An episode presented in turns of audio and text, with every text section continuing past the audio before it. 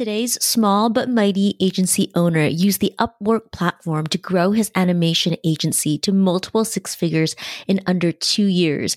Going from solopreneur to a team of nine, this agency owner is building the business of his dreams where he gets to do what he loves and make an impact on the lives of others. How did he do it? Stay tuned.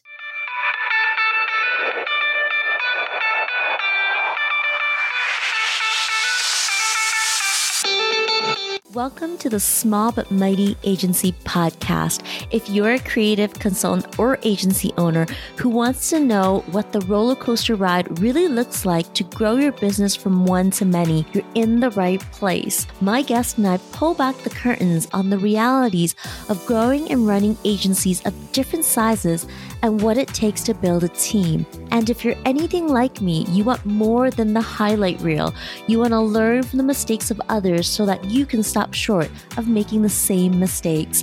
I'm your host, Audrey Joy Kwan. I spend my days as a coach and consultant to multiple six and seven figure agency owners. For the last seven years, I've been behind the scenes helping people grow, lead, and operate small but mighty agencies. Here at the Small But Mighty Agency Podcast, we'll uncover what works and, equally as important, what didn't work to get these business owners to where they are today. Hello, Guillermo. I'm so excited to have you here today. Thank you for joining us on the Small But Mighty Agency Podcast. You run a studio called Broken Pencil Studio, and I really want to dig into the meaning behind that name. But before we do that, tell us who you are and the type of agency that you run. Well, first of all, Audrey, thank you so very much for having me. Uh, my name is Guillermo Chen. I am the founder and chief creative officer at Broken Pencil Studios.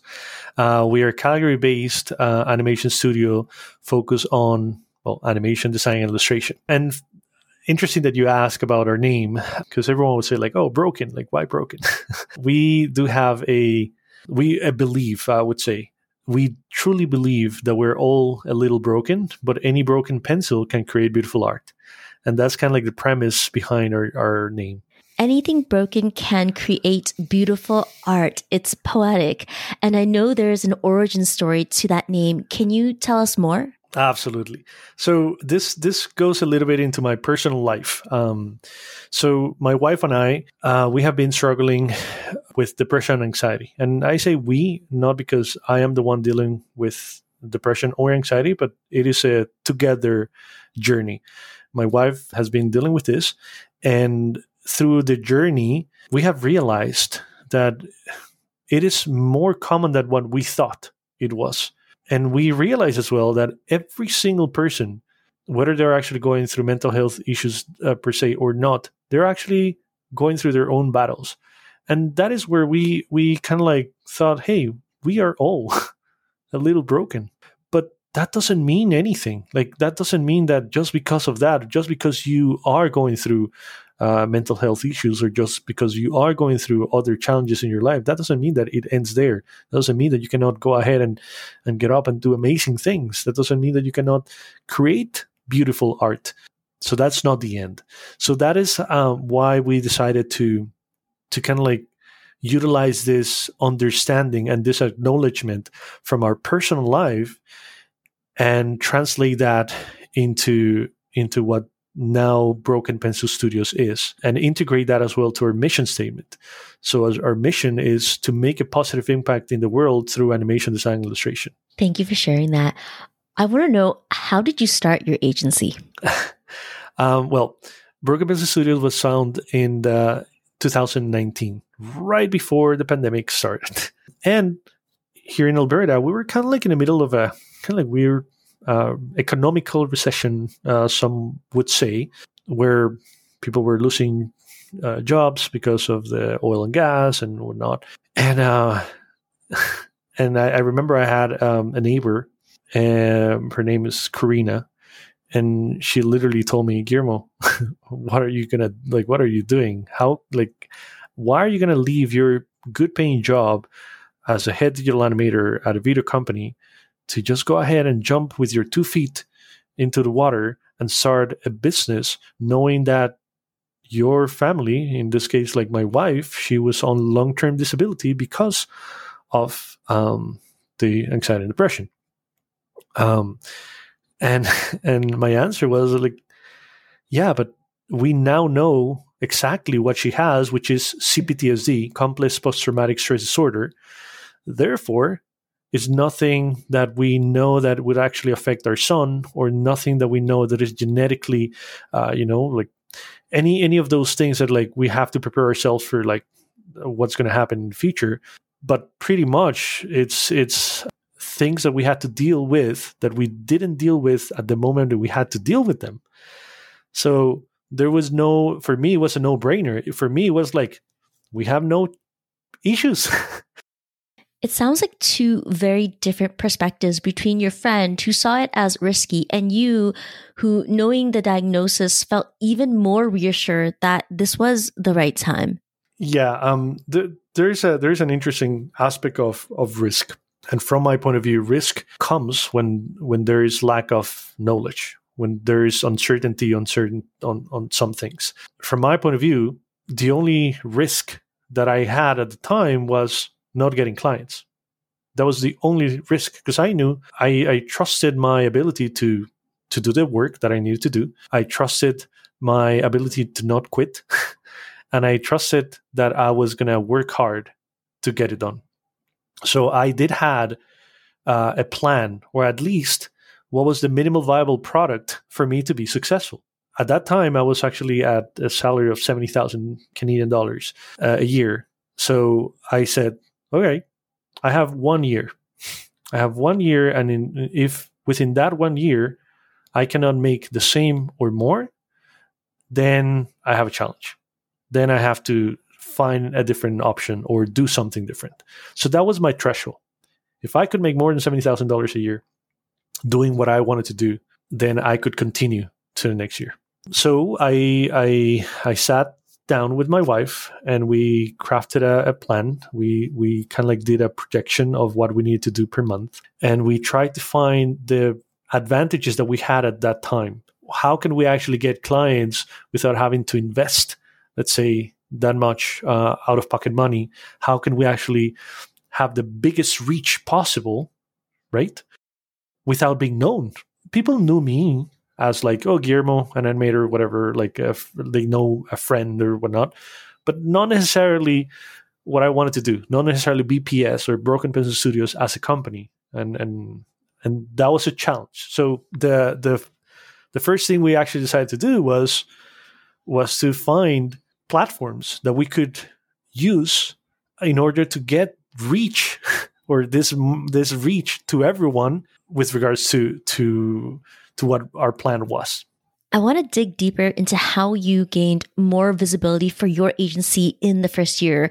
I know one platform in particular helped you build your multiple six-figure business in year one. Before we go there, I want to explore how you brought Broken Pencil Studio to life.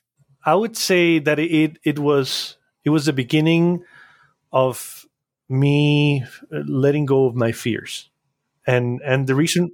The reason why I say this is because, uh, well, I am an immigrant, Canadian immigrant, and when I when I was living in Costa Rica, I started my first couple of companies there. They were not as successful as Broken Pencil Studios, and again, it was just me trying to do something that I loved and whatnot. So I have always had that entrepreneurial spirit, but when I got here, there was there was this big kind of like shadow over me. Being a, a, an, an immigrant, mm. now I'm Canadian, but like being an immigrant, English not being necessarily my first language, and all these different things uh, that that come with it, there was there was a little bit of, of fear of failure overall. And mm-hmm. the moment I actually did this, that validation, it was kind of like fear. The fear went out of the door, and I was like, you know what? There is nothing that can actually stop me at this point in time, because it is based on my own belief about how much I can do. I don't know if that makes sense. It does. It absolutely does. After failing something a few times, it can cause a lot of doubt. I know through our conversations that Broken Pencil was a series of courageous steps. including launching a drawing workshop that drew in a lot of interest from the community and gave you the courage to take your passion for drawing and animation and turn it into a service and then an agency. Broken Pencil is now in its second year and a multiple six-figure business that isn't slowing down. You had mentioned a little earlier that marketing was a mystery to you. To be where you are now, revenue-wise, you overcame that challenge. Tell us what you have been doing to market your business and grow it as fast as you have.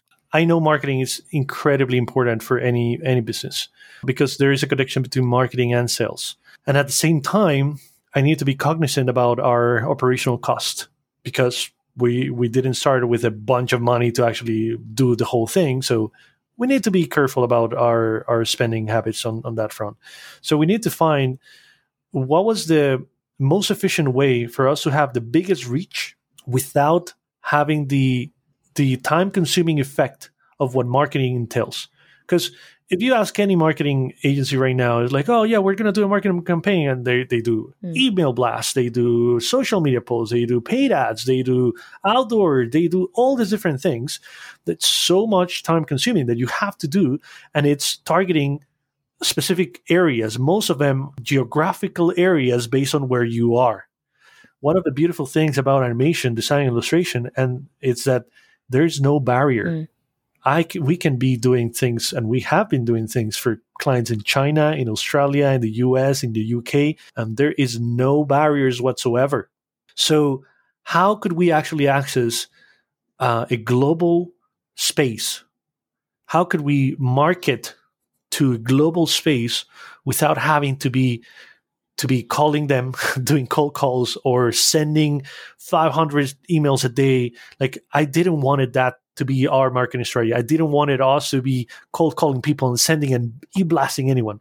So I could tell you that the first two years we have done, like, we have not invested anything in marketing. Well, that's not true, not anything, but we have been using some platforms that have allowed us to have global reach without having to be doing so much marketing overall.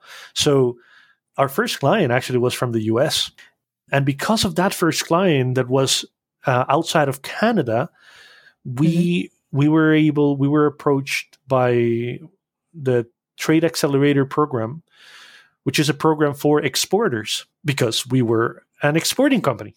Our first year, we were actually already exporting outside of Canada. So we started using a platform called Upwork. And this is no secret. This, there's no secret sauce on, on this. It blew me away how fast you have grown your agency by using one channel. This is my first time hearing someone growing an agency to high multiple six figures in two years using the Upwork platform. I'm sure everybody listening wants to know, how have you been doing that? So the first, again, like based on our quote unquote strategy for marketing, we needed to find, like if we actually went ahead and approached all these different companies that we probably know, or that we have worked in the past, or that we are friends with someone in there. It was more of like, kind of like knocking and saying like, hey, do you have anything for us? Like, can we help you with something? And whenever you are selling something, there has to be like, it's, um, if you're, if you're approaching this person that has no interest in your product, then you have to do the whole one hundred percent of the sale. But if you have someone coming to you, then you already have fifty percent of that sale done. And the only thing you have to do is that fifty percent to close the sale. In Upwork, there are millions of projects that not only individuals, but big companies, I'm talking about big companies like Johnson and Johnson would actually have posted things over there, and their marketing department would actually be like, hey, yeah, we're going to actually hire someone from wherever in this huge pool of things. So we were, we thought about this and we were like, wow, like there's so much projects out there. We just have to be careful on how to filter this in a way that it would work for us. And yes, they have a system where you have to buy tokens, right? Or you have to buy, uh, yeah, tokens. And and based on those tokens that you would actually apply to like X proposals, but you can actually see the proposal before. So it's like having this massive library, and it becomes to a certain degree a numbers game. Because if you actually go ahead and send, and it's the same thing with regular marketing. Regular marketing, you actually say, okay, we're going to actually go ahead and do a campaign. We're going to get X amount of impressions. that X amount of person is going to give us X percentage, and then therefore conversion is going to be a percentage of what we get back. In Upwork, it's a little bit less because they already, the fifty percent is already there. They already need someone to do their stuff. They're already looking for that someone. So we just went ahead and we started submitting to the proposals that they already had put out there. And normally on a marketing return on investment, it, it is said that a good return investment on marketing dollars, it's one to five, right? You get for every one dollar mm-hmm. you spend, you get five dollars back. An amazing one, it's one to ten. And on the first year, COVID being here, we actually looked into what we had spent in Upwork, and our marketing return investment was one to seventeen. So for every one dollar we were actually spending, we were getting seventeen dollars back. Did you know that I have a free team growth roadmap? Imagine if you didn't spend all day, every day in the weeds of running your business. That can mean more flexibility, more freedom, less overwhelm. I created the team growth roadmap to help my clients gain direction on the strategic systems and leadership actions for a streamlined business and a self-managing team to grow your business. Inside the roadmap, I share my Compass Method, an acronym for each step of the roadmap to get you out of the weeds of running your business and help you have a small but mighty team that gives you more freedom and flexibility.